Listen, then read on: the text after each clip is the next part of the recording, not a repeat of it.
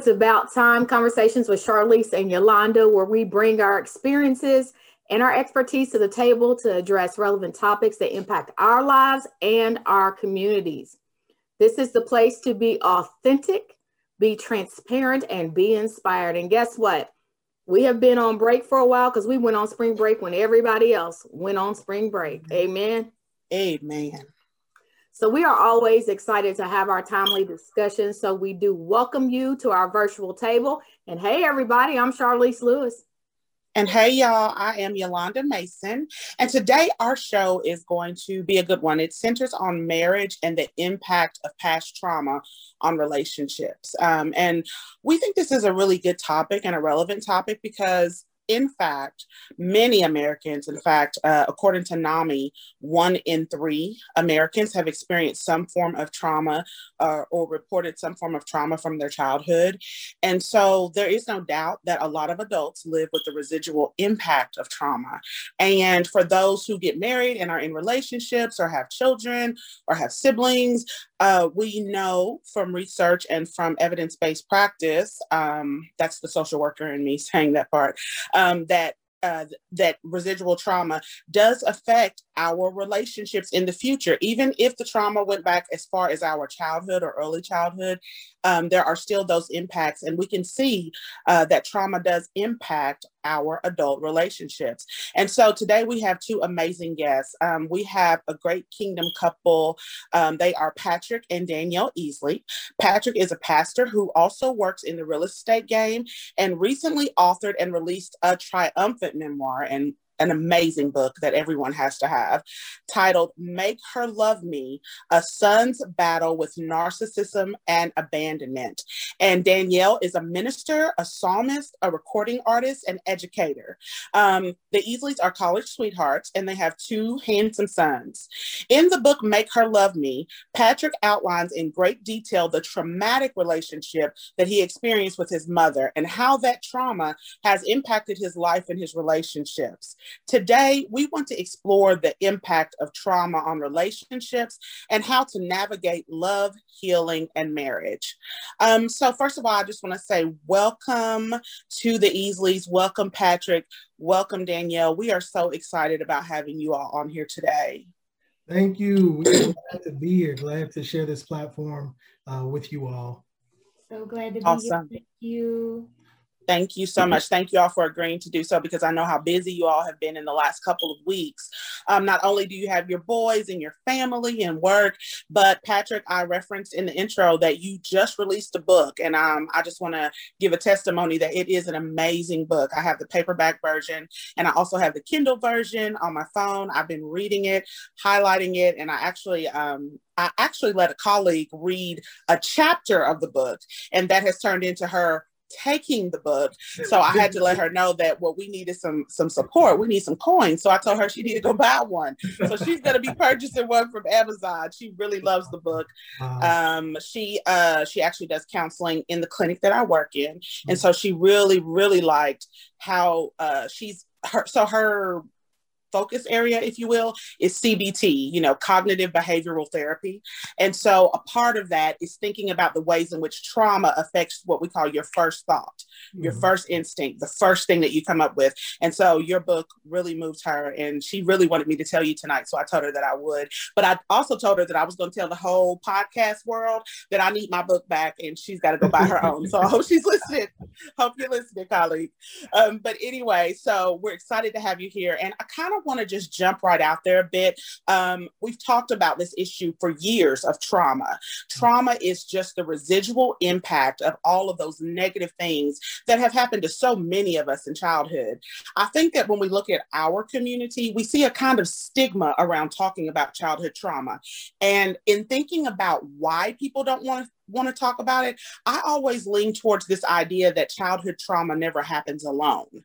Typically, it involves other people. It can it can involve parents. It can involve cousins, uncles, brothers, sisters. It's not always malicious. Sometimes it's that the people that we were in relationship with didn't know any better. And so there's tons of things that stop people from being open about trauma. And I know that you all know that. So the first thing that I want to talk about is, and I want to hear from both you and Danielle with this. What has it been like for you now that so many people have seen your story, and I'm sure thousands more will be reading it in the coming weeks and months? What has it been like for you two um, in your marriage relationship dealing with those residual impacts of the trauma that you experienced? What has that looked like for you? I think I'll give this one to Danielle because I think that's a good the one, you know what I mean? She mm-hmm. would be the one to experience that impact because it would come from me. Okay. okay. I like the honesty. yes. Um, yeah. So I don't know where to start so much, but um, I think to to be completely honest, when I first read it, there were things in the book, and I shared this with Pat. I was like, I didn't even know he realized that. I didn't even mm. know. I, I learned some things about my husband that I didn't even know. Not necessarily the stories, because I knew the stories, but I didn't know he had recognized the impact that it had on him. Um, and it it it blessed me in a lot of ways because I was like, you know, when, when you have a spouse that has went through so much, a lot mm-hmm. of times it has taken up a lot of the space. Um, you know, it, it's taken up a lot of the space. And I think that, um, which I was open to, you know, and I thank God because, you know, not that my life was perfect, but I had a life that, you know, a lot of people would call normal, you know, um, mm-hmm. and a lot of times I felt bad because you know, a lot of people that I was around didn't have such a beautiful life that God had blessed me with, two beautiful parents and a loving household. Um, and a, a lot of that came into play when I met my husband. I was able to show him and model for him what a healthy home was supposed to look like. And that's one of the things that he fell in love with immediately was just uh, not just me, but the love that my family gave. And so it was easy for me to pinpoint things in his life that I knew was the residual of what he had been through. Mm-hmm. But a lot of times, as his wife, I couldn't bring it to him, or it wouldn't be mm-hmm. always received. You know, a lot of times we don't want to receive things from those closest to us, like those are the people that we fight a little bit. Absolutely. You know, we think, oh, you know, something else behind it. So a lot of times it would just be me taking it to the Lord in prayer. Mm-hmm. And I just show him, just open his eyes, show him this, show him that, you know, because I didn't want to nag and I didn't want to, this is not right, Patty. This is wrong. You know, I found myself in the beginning doing a lot of that. And after a while, it would hurt him more than it would help him. Mm-hmm. So I, I found myself learning how to pray about things. So when I opened the book, and I saw some of the insight that he had gained about his past. It it was a blessing to me too because I was like, Lord, I've been praying that he see this, and yeah. now he sees. I'm like, well, God, that's amazing. I can't believe that. You know, I've been saying this for, for years. You know, yeah, yeah. it took him sitting down and putting it on paper mm. for him to really like like this this this thing has been a healing source for him is mm-hmm. what i've seen you know um he's been able to be open and honest and heal at the same time as he's put it on paper so it's it's been me you know finding out uh, meeting a brand new husband and sometimes because wow. i didn't know that he realized some of these things uh, or he's never wow. expressed some of these things to me so it's it's been a road. It's been a trip, and it's been beautiful. You know. Wow.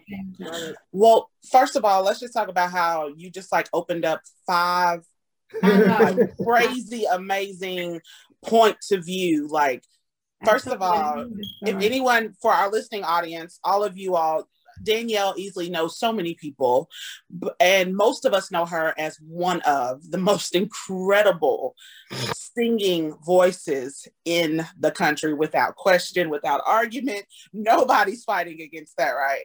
But to hear her be able to speak in this moment, it reminds me that I've always known her also to be an incredibly sensitive and intelligent woman what you said that was so powerful for me, Danielle, I'm going to take what you said and bounce it back to Pat. Okay. So you talked about this journey. So the first thing that I did kind of dig out of that is that people who are going into marriage, and this is something that I know Charlize will say amen to, don't need to be thinking about this thing as this linear thing, right? This linear road. What I heard you say is that there are ebbs and flows to the mm-hmm. process, no matter what your spouse is like, right? No matter if your spouse has had a, a you know, mostly loving and and and great childhood or if they've had a tumultuous childhood it, it is full of ebbs and flows patrick when you listen to danielle though to me it was powerful it touched me so it had to touch you talking about the love that she has for you and how that love pushed her to pray instead of nag and to see those things that were happening in your life but to present to you the kind of grace mm-hmm. that we as Christians should model for our spouses. I'm, I'm, I'm really reiterating this because people are listening to us who are married. There are mm-hmm. couples who are listening to us. You all have been together for a long time. As I said, you all were college sweethearts. So you've been together longer than your ages might, you know, uh, portray to some people. You've been together for a while. But to hear her talk about, I saw that something was wrong. I heard that some things were wrong. But to look at the length of this process that has gone for you well over a decade how does it feel to hear her talk about giving you that space to be able to do that healing and for her to continue to love you through that process and pray you through that process? Oh my God. Um, it's super layered. Um, number one, the first thing that comes to mind, if we had to compare it to the love of Christ, you know, that's mm. what the mm. love of Christ mm. looks like to the church, is that he may not like us at times, he may be grieved by mm-hmm. you know us at times but be beyond that uh, disappointment beyond that grief is a love that's mm. unconditional mm. that's yeah. relentless that's willing to chase you down and that's willing to give you space yeah. and that's willing to let you figure out this thing on your own until you realize mm. you can't do it by yourself until you realize that you've you know you you've tried you know because for me when we first met it's really weird because underneath the trauma, it was kind of like a Romeo Juliet story. mm-hmm. um, and we had this big layer of trauma that was sitting on top of it. But the love that we had for each other, and with Christ being the foundation, Christ is the foundation. You know what I mean? And so it was one of mm-hmm. those things like we were drawn to Christ in each other before anything. And mm-hmm. so when we came into agreement on on on being yoked together in Christ, then it was like, okay, let's join forces. Like we the we the Power Rangers for real. Let's mm. join forces and let's plow through all of these different layers. And I think one of the big one of the, the key turning points was when we had first started, when we first started out, um, I was so my mom had so much control over me. I mean, I was literally responding to I could little I could be sitting in class and she could tell me I need you to go get me a box of tampons. And I would literally leave class to go do that. Um, it was that level of control. And so when me and Danielle met, it was kind of like, here's the, sep- the separation starts, right? Um, mm-hmm. and I found a peace and a comfort in her because it was almost like I say in the book, we literally prayed ourselves into each other's arms. Mm-hmm. I was praying for, for, for God to provide rescue and for, and it was weird. I've always known that when I turned 18 that I would be, but it was the furthest thing from my mind at the time. We met, um, and when we met, it was almost like a, a tug of war, um, where we're spending time, but then we got to deal with your mama. we got to deal with all of this that comes with us being together. And mm-hmm. she didn't know, and I don't even, her parents didn't know that I knew like I knew what I was up against. I could recognize what it was. I just didn't know how to break free from it. Yeah. Okay. And so when she recognized and realized, oh, okay, he actually does see what he's up against and what's going on and what the type of control and the type of manipulation and all of these things, okay, we can work together. We can we can work through this. And so that's where it started. Um, and so Danielle is we're polar opposites. We are yes. polar opposites, which when we got together, a lot of people was looking sideways like, because we're polar opposites. so you know, different. When, when, we met, I was the type, the first thing that come to my mind, I'm gonna say it, things that I learned from my mom. I, because before my mother came into the picture to that extent, my grandmother was raising me.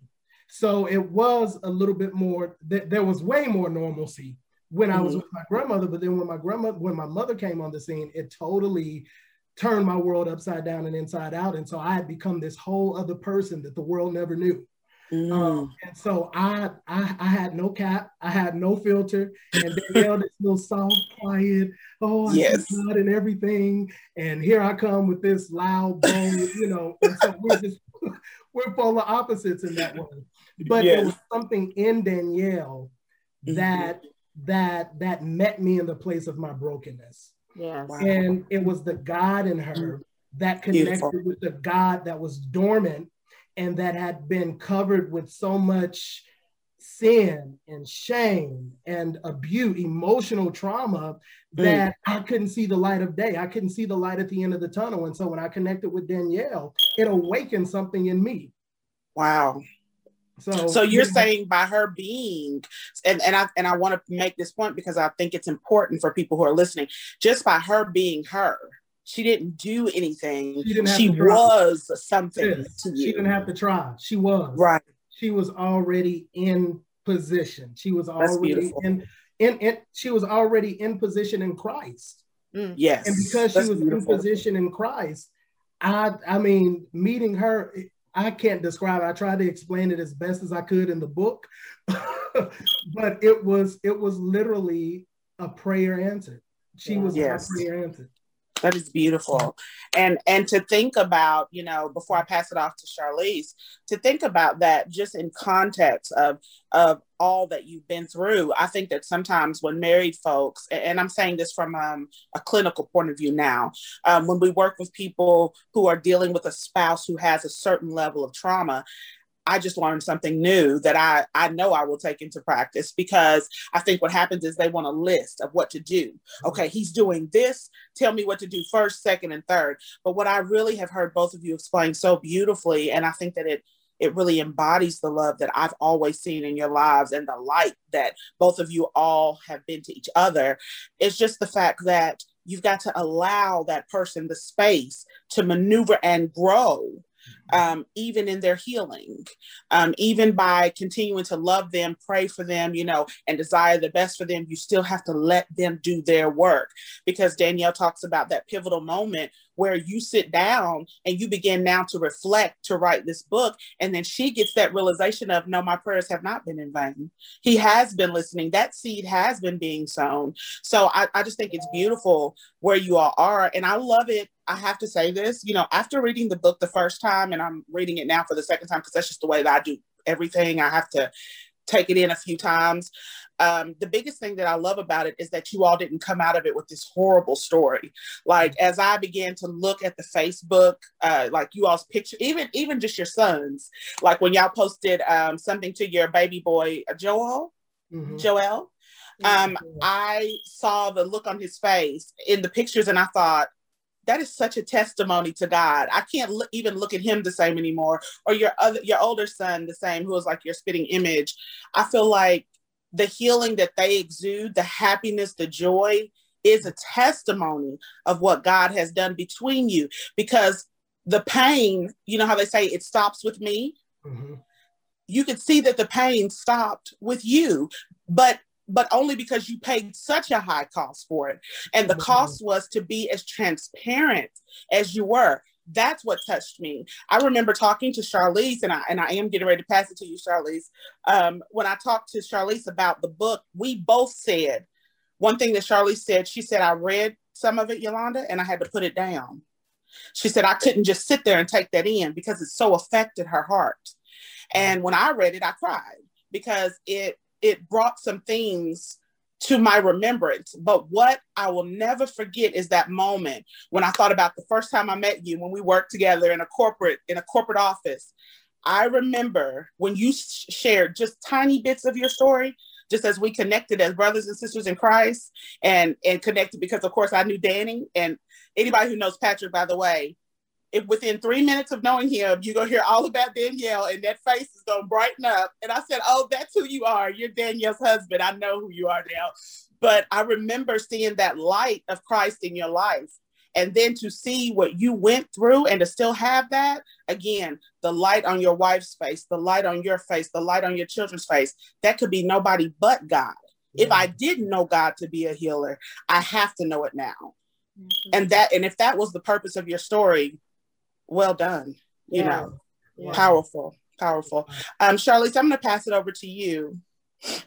Thank you. because you know I've been over here writing. I know, right? Yeah, because I'm gonna forget if I don't write it down. But it's interesting. Yes. There's a couple of things that that I kind of want to point out. You two were obviously on different spiritual levels when you met. Mm-hmm.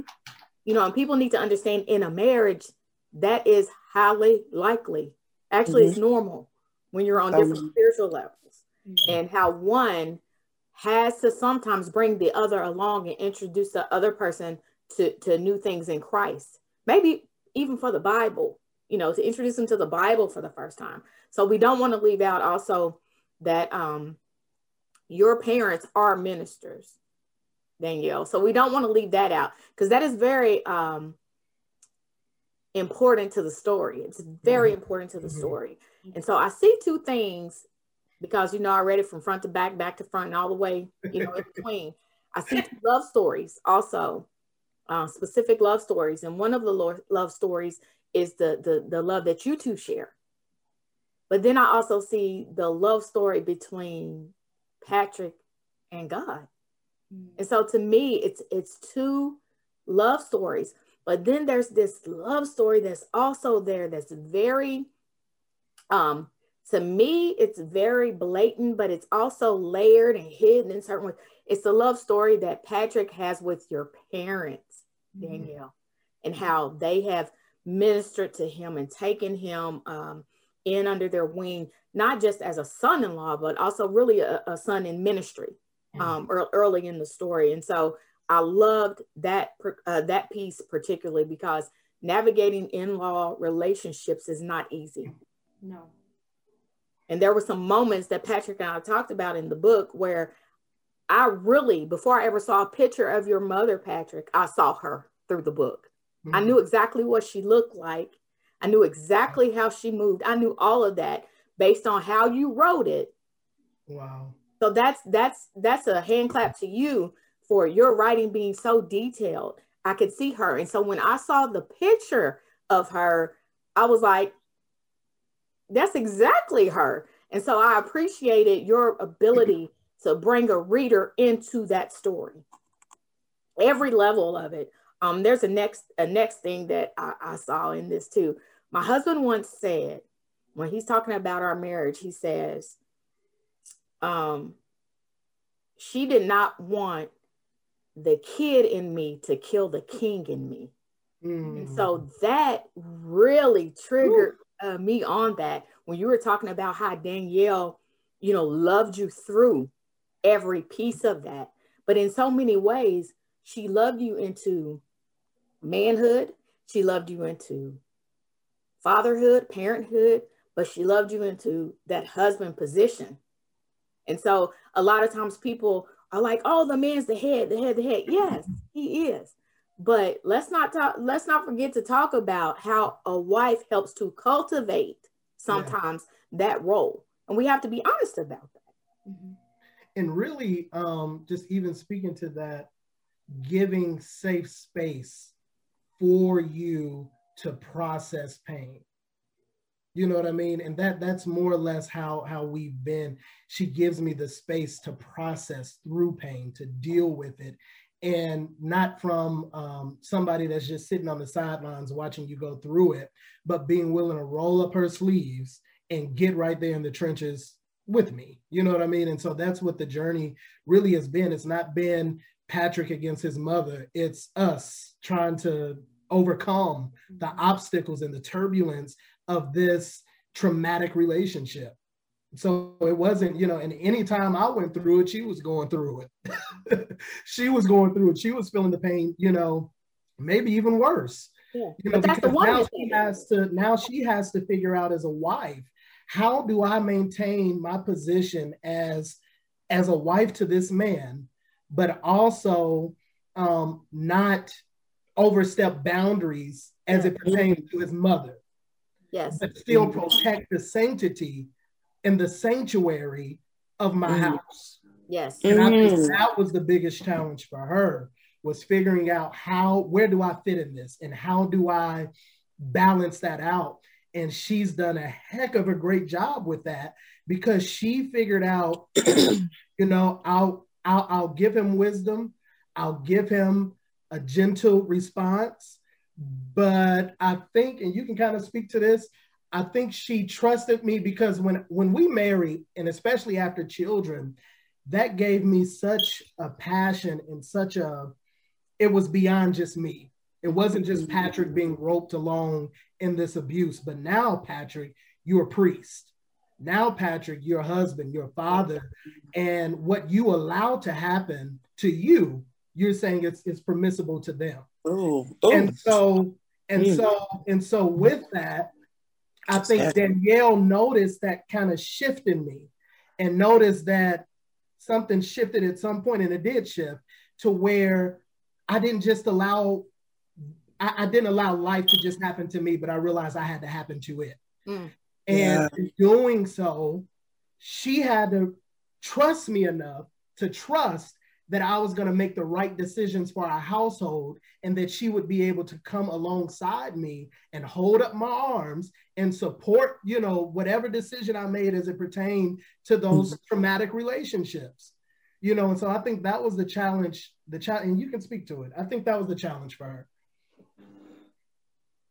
Danielle, what are your thoughts on that? I'm interested, and I also kind of want to know too. You, the parent, the the in law relationship. I guess in love would be. I love that term when they say parents in love because I feel like you all have such a great relationship. I remember um, watching the the uh, book signing when you did the videos, and I remember uh, looking at um, looking at your parents who I think are so sweet, like saying, "Pat, we're so proud of you," and you know, hearing her voice, uh, your beautiful mother, your beautiful parents. How did they find their way into this situation without it becoming a thing? You know, because some in-laws don't know how to navigate these kinds of things. How do you think that worked? How did you all become such a great team? Um, well, She's like, well, let me say this. it was it was really, really organic. Was like it? Okay. Our relationship before they knew anything about me and my mom and what we were going through, we had a relationship. Gotcha. And it was super organic. So they wasn't introduced to Patrick, this son who is in this tumultuous relationship with his mother. Okay. They were just introduced to Patrick. Okay. And we had a it was really organic. Like my first time meeting her mom, meeting her dad, it was like we knew each other forever and ever and ever. And okay. they welcomed me right in. And um, I'll let you talk because I'll go on and on and on. Go, Dan.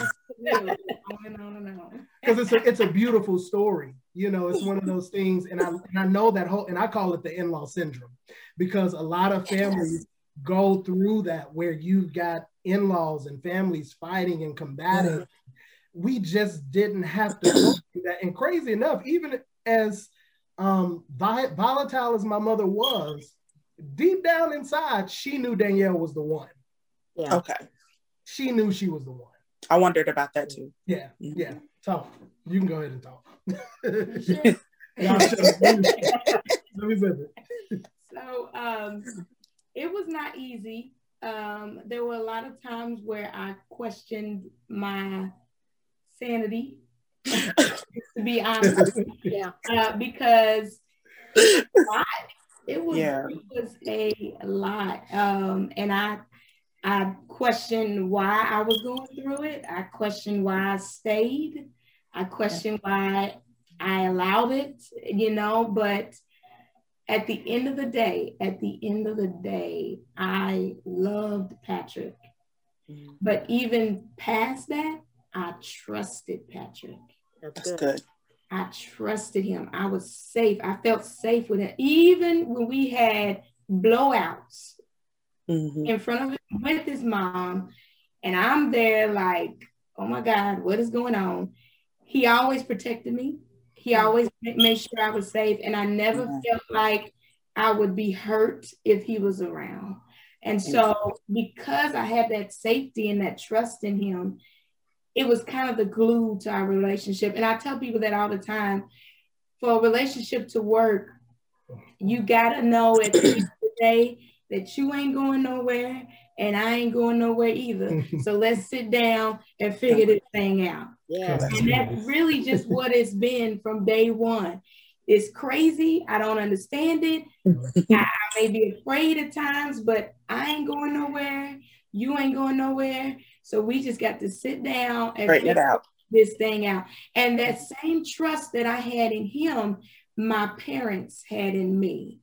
They okay. didn't really know Patrick, and they, you know, they did love Patrick. They did, but they knew that he was in once they figured it out. And once I told them about it, it was kind of like, okay, now we like her, we like him. But the minute you feel unsafe, you know, you need to let us know. But we trust him because you trust him. That's it. That's good. Yeah. And that's, that's really where my parents was. Um, and they wanted to help. They wanted to help Patrick, and Patrick knew that. Um, but a lot of it, he it, it, was him having to reach out and tell us, you know, how can we help, Pat? You know, what what do we need to do?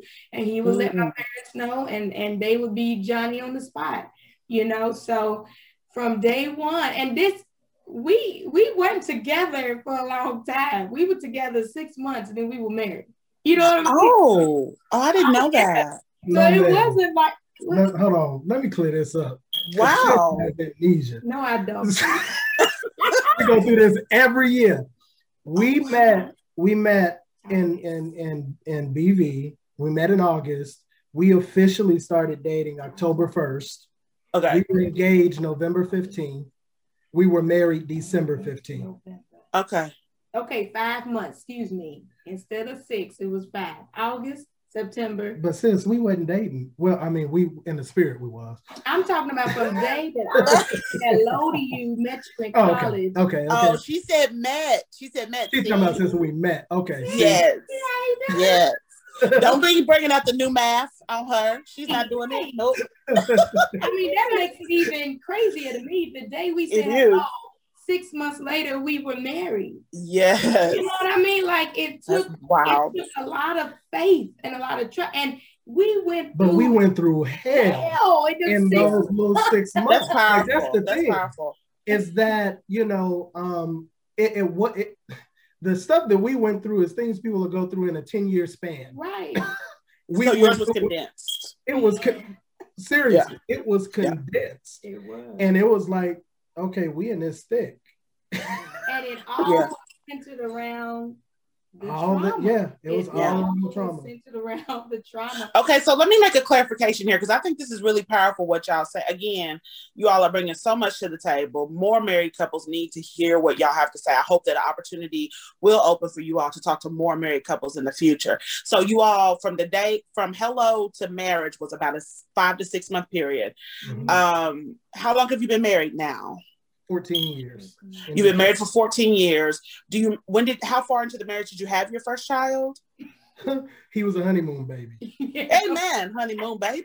Okay, so so everything happened really like in a pretty really? compressed amount of time. So in thinking about that and in thinking about uh, these kind of parameters that people put on marriage, like oh, you need to have this length of a courtship and this length. Would you all say that it's probably more important to really follow the relationship than to try to place those parameters? Amen.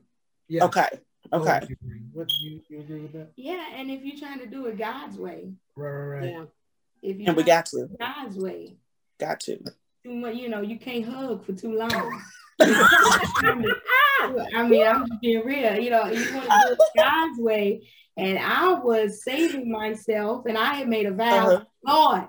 Amen. You know, this one came along and tried to break all that up. So Danny, so Danny, you saying that Patrick wait a minute, you saying that Mr. Easley had looked at cute when you had looked at him? He, he, he looked at he, he, he looked at a little bit, a little bit. you know, especially when he turned to the side. He looked at his profile, but but he couldn't sing because oh, I bless him. Bless when he was trying to sing, Oh, oh with my tank top and my jogging pants on. now you let now you let her have the singing though. You remember the first thing you gave me was one of her CDs at work. you said, "Here you go," because I think I was having a bad day at work. He came in one day. He said, "Here, my wife's new oh, single." Oh, wow. And I listened to it. It was beautiful, absolutely beautiful. But yeah, he know who the singer is. yes, we do. This is great. I told him, I said every time I read that, I, I would just start chuckling because I could see him up there trying his best, and it just wasn't working for him. Yeah, I'm like, Lord, here come this little whisper. Not your gift. oh, okay. Oh, Thank you. Feed me words. let me yeah. let me you the temptation they threw out. Um, the one they asked to leave. Yes. So let me switch gears a little bit. Um, Love it. We're, we're talking about the marriage piece, but now I want to want to get into like specifics of the book because that's part of good um that that's part of what what we're doing today is you know making sure people get to your story right? So there were some very intense and emotional pieces that you had to relive. Can you talk about that? Whew, yes. Um a lot of times when i went through those um moments and really just grieving and reliving and even moving back here to chicago and kind of just driving in certain areas, um, healing, but allowing myself to really get to the debris. Okay, because it was like I'd, I'd already started the journey of healing. I'd already grieved over these things, but then now it's time to scrape up the debris and make sure that there's no remnants left over.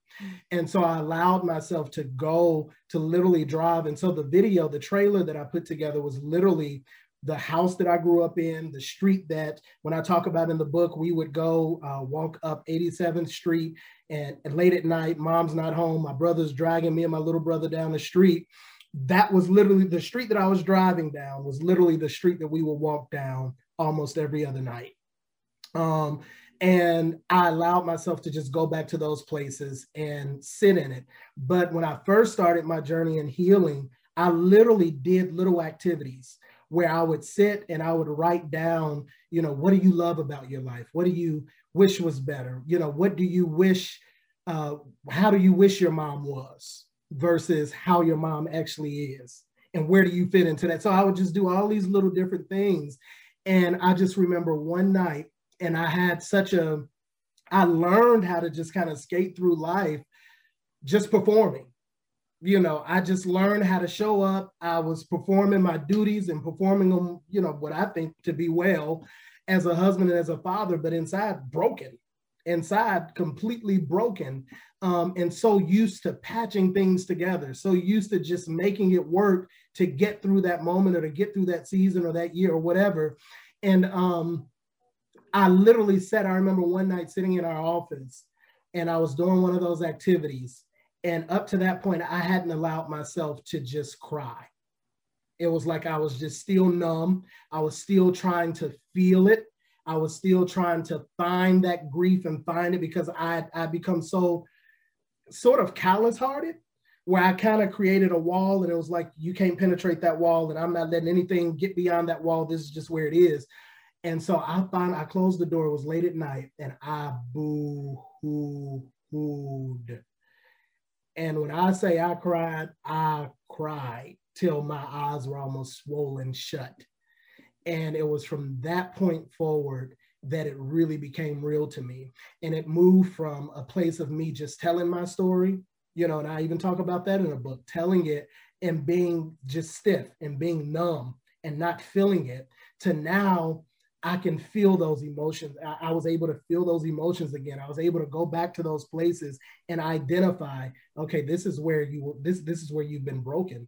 This is where, you know, it, there's certain parts of myself that I'd gotten so used to living with. Yeah. That I made normal. And now, and even now, I'm still unpacking every. I mean, I'm still unpacking stuff, and I'm like, oh, I could probably tweak that a little bit. I could probably up the ante on that, maybe reduce that a little bit. You know, just still finding areas for growth and for development and for awareness that was the biggest thing for me was awareness because until you're fully aware of who you are until you're fully aware of how you're showing up you're going to always be on the defense you're going to always have weapons up you're always to have them drawn. You know and so when danielle was talking about earlier um, really having to learn not to bring everything to me because i wasn't aware yet. She was aware of things about me that i wasn't aware about myself. And so it's hard to penetrate that that to penetrate um, uh, uh, the heart of somebody who's not aware of how they're showing up or, or not aware of the parts of them that's broken and fractured. And so it also got to a point to where she had to realize that she couldn't be my mama anymore mm. that she couldn't feel the voids of you know she, she couldn't feel those voids. And she had to be very candid about that. And i had to be very candid about it as well. Some of the things that you're expecting from your wife are really things you needed in your mama. And she can't give you what your mama should have gave you and you have to be okay with that so that was part of that grieving process for me was realizing that the expectation that i had from my mom and even the expectation that i started to to to cast on her was a part of me that i needed to release and I needed to be okay with the fact that your mom didn't give you this or that you weren't, you know, she she didn't show up in this way in your life, but God. Mm-hmm. but God.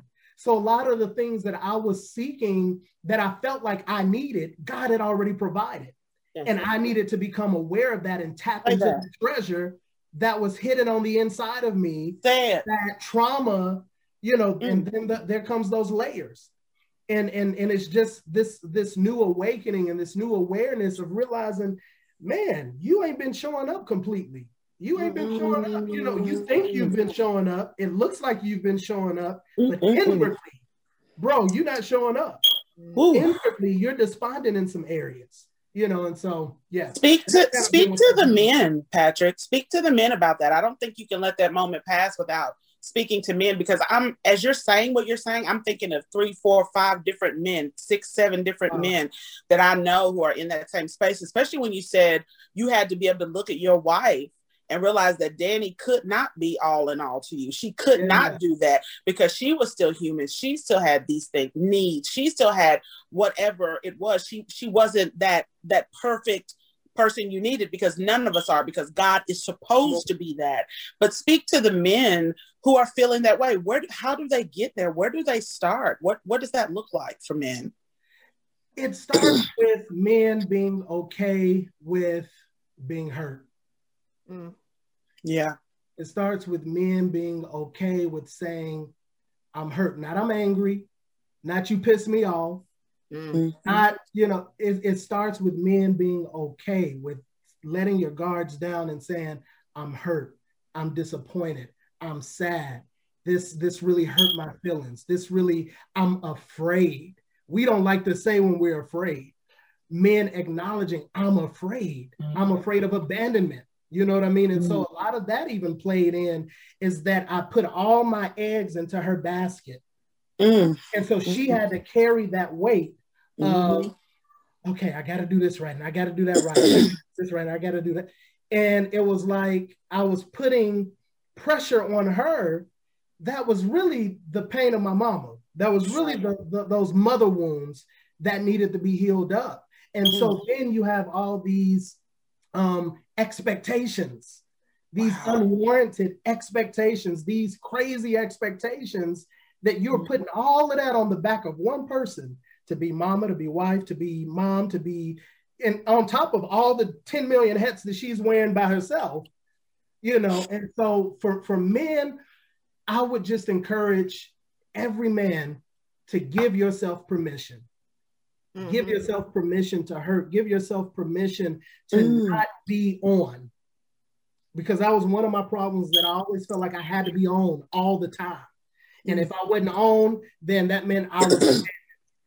if I wasn't on, if I wasn't performing, if I wasn't doing what everybody thought I should do, you know, and as men, I say in the book, you know, it society expects that we are to what provide, yeah. create, you know, um, and that we just suppose you know, that that we are that we exclusively do those things, yes. but we're never given the space to be emotional beings. Mm. You right. know, it starts real young. You know, you on a football field or you running around, you playing outside, you fall down, scab your knee, you run in, tell mama, tell daddy, ah, uh, you I get up, slap on the yeah. butt, go back outside and act like nothing ever happened. right. You know what I mean? And so it starts there and it mm. teaches men that it's not okay to be hurt, that it's not okay to be sad, that it's not okay to be afraid of this bully who's bullying me, but I better go outside and I better beat him up. And if I don't beat him up, then I'm gonna get in trouble because I didn't beat up the bully. You know mm. what I mean? So we teach these types of things early on, and then we wonder why, when men are in their 20s and in their 30s, why they're so um, detached. Yeah. Why they're so detached, why they're so apathetic is because we've not given them the space to walk in empathy, to mm. feel mm. their most subjective emotions. And so that's really the goal of the book is really to just give space and not mm. just for men, but for sons and daughters, young and old you know, because there's a lot of hmm. folks who, who are seasoned, the seasoned saints, who were never given because they they they had to learn how to perform. You right. know, you just did what they said do. Don't ask no questions. Go through it. Get uh, go through the rape. Go through the molestation. Oof. Go through the emotional abuse. Go through the demeaning. You go through all of that through the degrading, and you My just chalk it up and you perform and you be the best. You know, whatever you need to be. Mm-hmm. And then you're in your 70s and 80s and wonder why you're bitter and wonder oh. why you, you you you you you're not happy with your life and don't know your purpose. By the time you're 80 years old, still trying to figure out why God put you on the earth. My God. And so the goal with the book is really just to give space and to help give language and to give a path for those who are in these types of situations, um, mm. whether any type of emotional abuse. It doesn't just have to be from a, a parent or whatever. No any type of emotional abuse because mm-hmm. at the end of the day, it's it all feels the same. Yeah. wow. It, it, all feels the same. It's that same message of rejection, that same message of broken, that same message of I'm not enough, that same mm-hmm. message of I don't have a place of belonging. I mm. have individuality. Um, so all of those things. Powerful. Yes. Powerful. So Danielle, there's two scenes in the book that I actually want you to respond to because Patrick, I'm pretty sure he knows which two I'm going to talk about because those were the times when we were reading line by line his book. Mm-hmm. And those were moments when he would say, I need a minute. Mm-hmm. And I'll be like, I'm going to give you that minute because I need a minute too because they were so emotional. And you, you keep talking about men and, and you, you didn't say one thing. It's okay for men to cry too. Yeah. It's okay yes. for men to cry. It's okay for men to cry. And so we we definitely need to make sure that um, we need to remove the stigma of the tears. It doesn't mean you're soft. That was that was kind of an aha moment for me too. When I really started to get it together with Christ, I was very comfortable in in the space of crying and worship. But yes. I was still there was still a part of me that was afraid to cry in woundedness, that was afraid to cry in pain, that was afraid to cry. So I was cool with it in worship. But when you start pulling those layers and getting me to them places, it's gonna be it's anger, it's yes. it's detachment. And so I had to learn how to sit in those places and how to let my heart do the talking versus my head. That's it. And, and Danielle, I want to ask you, there's a scene in in the book. I say scene because I already know where we're going with this, Patrick. We talk about this anyway. So where he goes and he basically lays down mm. at the church. When you read that, what was your reaction? I just felt like it was a moment of deliverance and freedom. Yes. And even when he was experiencing it, I didn't at the time I didn't know where he had went but I knew that he was having an encounter with the Almighty God. you know, I knew that he was having that moment of just returning to the Savior or experiencing God on a whole nother level. And I knew from that moment on, he would never be the same. I knew that. So I was I was happy for him. I knew that he had kind of literally experienced breakthrough. Yes. You know, and he was embodying, or that was the display of breakthrough, you know, um, physically seeing him break through and and and be uh break free from that that hold, that hold that was on his life. So I was elated because I knew that it was no nothing but up, up from there. Amen. Amen. And so there's another scene. It's a whole chapter. It's grace. Yeah. Hmm. Grace.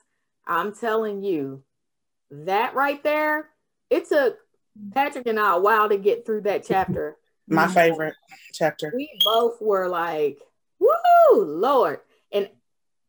And it wasn't my mother. Yeah. But I felt that. I felt every emotion of the, I, I could see it so vividly. Mm-hmm. mm-hmm. I could see all of it. Mm. And that was the chapter that it took me the longest to read. Mm-hmm. Because I had to stop, I had to gather myself. And so, Danielle, when you read that, because mm. you weren't there. No. You weren't there. So mm. when you read that, your mother was there for pieces of it because of, of her job being a nurse. Mm-hmm. But what was your response and your feeling? It just, it just, it just all makes sense. You know what I mean? It's kind of like when you finally finish a puzzle and you're like, okay, I didn't know where that piece was going to go or where that came from. But when you put it all together, mm-hmm. it makes sense. You know, so some of those things that I wondered about, where does this come from? Or where did he get that from? Or, you know, and I'm praying and I'm praying. And then he tells me his story. Mm. And I'm just like, my, my, my. It all makes sense. Yes. it all comes together, you know? Um, and the grace of God. I tell Patrick all the time, you know, he's so hard on himself. He's always mm-hmm. really hard on himself. But I tell him, like, you are a miracle. Mm. You are a walking, talking miracle, and you don't even realize it. You know, I think he's definitely coming into that awareness now. But I'm like, you are so hard. You know, you shouldn't even be like sitting upright and and got mm-hmm. half a bit of mind that you got and and fathering nobody taught you how to be a father how you father nobody taught you how to be a husband and look at how you you know he's just a, a, a miracle he mm. really is so. yes and before i get to these round robin questions patrick i got to to give give you your props about when we were going through the book i said patrick your story's going to hit a lot of people. And so you started to talk about your granny and you stopped in the middle of us editing your book and you said, wait a minute, I need to go in there and ask my granny if she minds me telling her business on this part. and so can you really speak to which was which is also another type of love story in the book, okay? Yeah. How much your grandmother loved you and you love her. So wow. can you just speak to that love story? Her grandbaby, because she did a lot of walking to get you a whole lot and all of that. Yeah. I, I, don't ever remember a time of her not being around. Mm-hmm. Um, she was she my grandmother mothered me. She she she mothered me. Mm-hmm. Um, you know, I grew up. I was around her on weekends. She come and I, you know, I talk about that in the book, which is what you just alluded to. Um, she would get off from work. She worked downtown Chicago, strenuous job. Get off at five o'clock.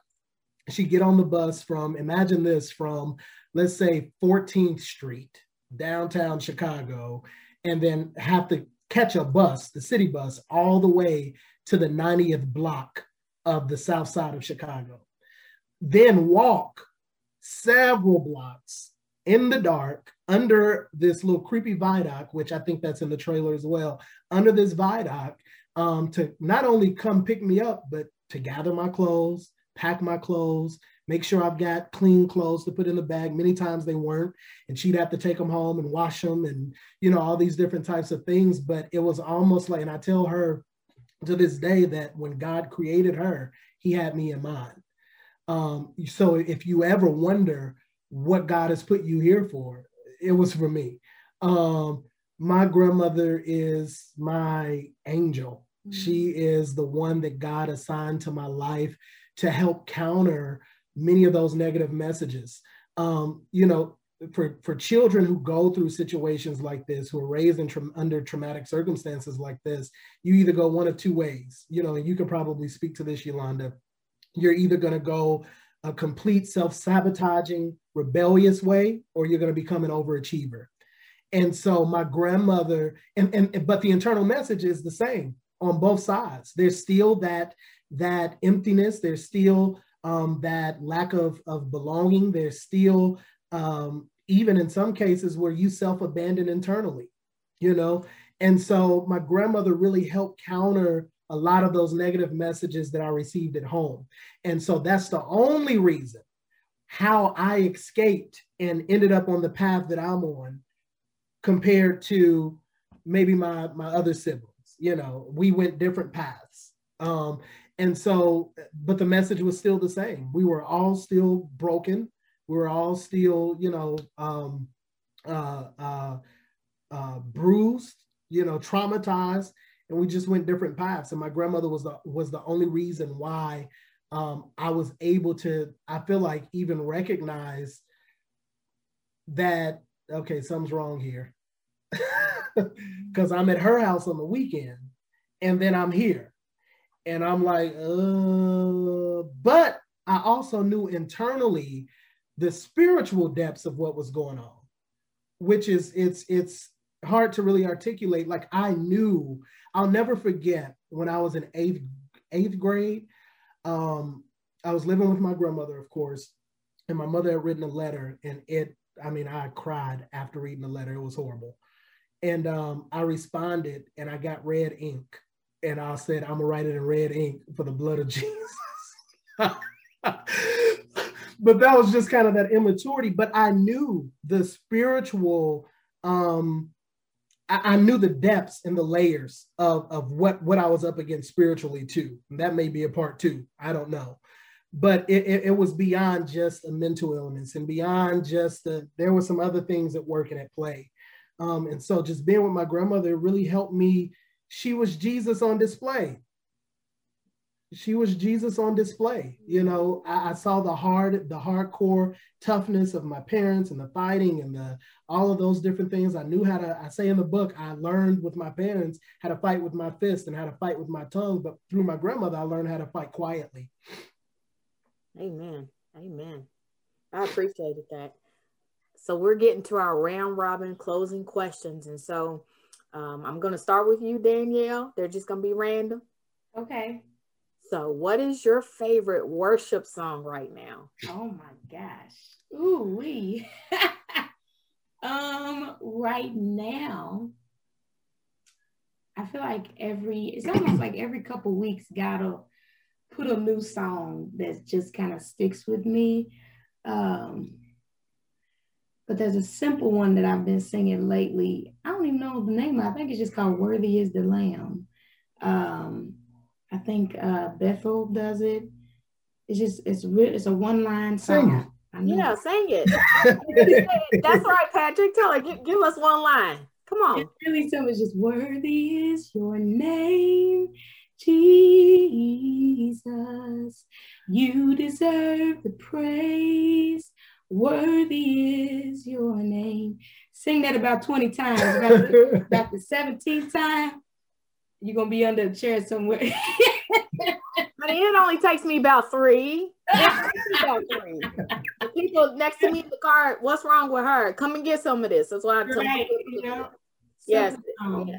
That was beautiful. Thank you. Yeah. So, Patrick, who are your ministry mentors?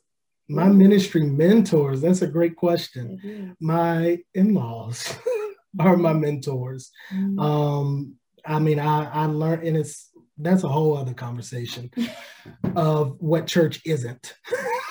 Come on. Uh, Come on. what church word. isn't. Um, That's a word. listen, I, I've gleaned so much from their table and just watching them do church, be the church, be the hands and the feet of Jesus in the earth. Um, it really helped even meeting them dispel a lot of the church myths that we have, you know, that more is is is where God is. The bigger it is and the more grand it is, Mhm. the more evident it is that God is with it. And so just learning from them what ministry really looks like in the earth versus Amen. across a pulpit. Yeah. So I'm going to ask both of you all because I see a bookshelf behind you. What do you read for spiritual nourishment and growth? What's on your bookshelf? B I B L E. That's the book for me. no, I have these books and I, I reference them every now and again with depending on what it is that I'm I'm really studying or whatever, but literally the Bible. Hey, Um, I That's uh, that's it.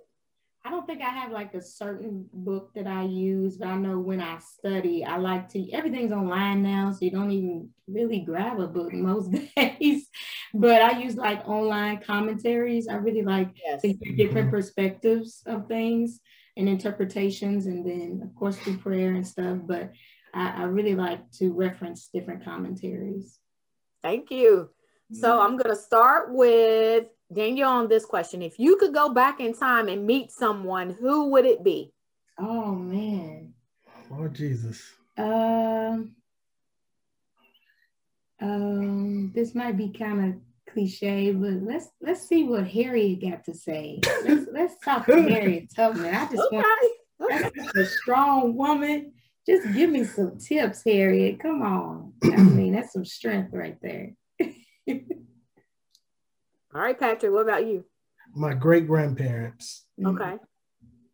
Okay. my grandparents. I would love to go back and see who they were uh, and really see where it all started, Mm. where a lot of the the um, trauma even started, the roots of it. Um, yeah, I would be really curious So you talking about on your mother's side? on my mom's side. On your mom's side. Okay. Okay. So this is one last question. Mhm. Then I'm going to turn it over to Yolanda to close us out. If you were to give a young married couple advice about marriage, the good, the bad, the ugly, the whatever, what would it be? Ooh, that's a lot we can say. Um, communication. I know everybody says that, but it, it's real. Communication because it's not just a verbal thing. It's it's the nonverbals. It's the bidding. It's the it's the being able to recognize when you need to shut up and when you need to when you need to speak. Um, you know, just communicating and being willing to be authentic with each other, to be transparent, um, to hear, actively listening. Mhm. Okay, active listening versus listening. I, I know for me and as men, we we like to fix stuff. So you tell me something's wrong, I'm immediately trying to figure out how I'm gonna fix it. But really, you just need me to hear you. Yes. You know, so really just um, being in the moment and and tuning things out, actively listen. So if that means I got to put my cell phone down, get off Facebook for a moment. If that means. Got to shut down my my laptop or whatever to hear you and be in the moment, then that's what I'm going to do. It comes down to communication and mutual valuing. That's good. I hope my husband's not watching because he say something to me about my cell phone. So I'm, I'm done. Yolanda, you got it. Girl. Da- Danielle, do you have anything like uh, that you might Oh. say? Yes. Um, I was told something so profound Agree to and disagree. deep when we first got together by some friends uh, that were young couples just like that, just like us. And all she said was, it gets better. I That's promise good. it gets better. That's good. And I held on to that. And you know what? It did get better. So I would encourage encourage another young couple. It gets better. I promise you. Yeah, It did. I guess I like that. I like that because I mean, it just reminds me that you know sometimes I know the the older folks say, you know, my parents have been married for forty four years, forty three years, mm. and they always say, you know, young folk quit for everything. Mm-hmm. And so mm-hmm. when I hear you say it gets better, it's just that reminder: if you don't quit, if you just keep going, you know, it gets better. Even if you're driving through a storm, if you stop in the storm, you got to sit there while while the rain falls. But if you keep going, at some point you're going to be looking back at that storm. So I think that was awesome advice. I just want to say to both of you all sincerely, this has been an amazing show. We couldn't have guessed what you all would have brought to the table. I'm gonna keep it a hundred. Half the stuff that I would have said to you all and that I had down on my famous paper, I didn't even say because you all were just so profound and what you brought to the table and what you um the the the jewels that you dropped on us were just amazing. And I'm so glad uh, that you all were open to do this. I'm I'm just praising God for who you are as people, um, for both of you, for Danielle and for Pat. I think you guys are amazing. And I'm just looking forward to seeing what God does with you all. The thing that I love the most is that you're just so genuine at all times. You never change, you're always the same. And so I, I just want you guys to know that I'm really proud of you all. And I consider you all brother and sister in Christ so glad that we had you here today. Um, before we do our complete closeout, Patrick, do you want to just tell folks where they can get the book? I really want people, I want yes. people to get the book. I'd like to give away a copy of the book. Um, oh, wow. Yeah. Um, that's awesome. Yeah, let me give away a couple copies of the book um, to those that are on the feed. I don't know how you all want to do that. Okay. Random selection. Uh, if you if you're watching, or if you're going to catch the replay, if you want a copy of the book, you can't afford it or whatever, feel free to inbox me directly. Uh, nice. Patrick Easley is my name. Uh, you can purchase the book though at www.patrickreasley.com. Don't forget the R, Patrick R. Easley, and that's E A S L E Y dot com. Um, mm-hmm. That's my website, or you can just go directly to Amazon and purchase it. The title of the book is Make Her Love Me a son's battle with narcissism and abandonment. You'll type it in. I don't think there's any other make me make her love me books out there. That's the only mm-hmm. one. Okay, uh, so you can't miss it. So you can get it on Kindle and paperback. Very cool. So thank you all so much. I just want to shout out our listening audience and our audience on Facebook Live. Thank you all so much for joining us today um, as we continue to shape our dialogue around real life issues and real talk solutions. Please like and follow. Like and follow our social media pages on Facebook and on YouTube. And also listen to our podcast, which you can hear on Anchor, Google Podcasts, Pocket Cast, and Spotify. And don't forget that Patrick was gracious enough to say that he would give out at least two copies of our book, uh, of his book. I assume it would be first come, first serve. So just send him an inbox and let him know you want a copy of the book. Um, first come, first serve. It's Patrick Easley on Facebook. Just send him an inbox. Um, so thank you all so much. Join us next time as we strive to be authentic, be transpa- be transparent, and be inspired. Thank you all so much. Thank you, ladies. Thank you all so much.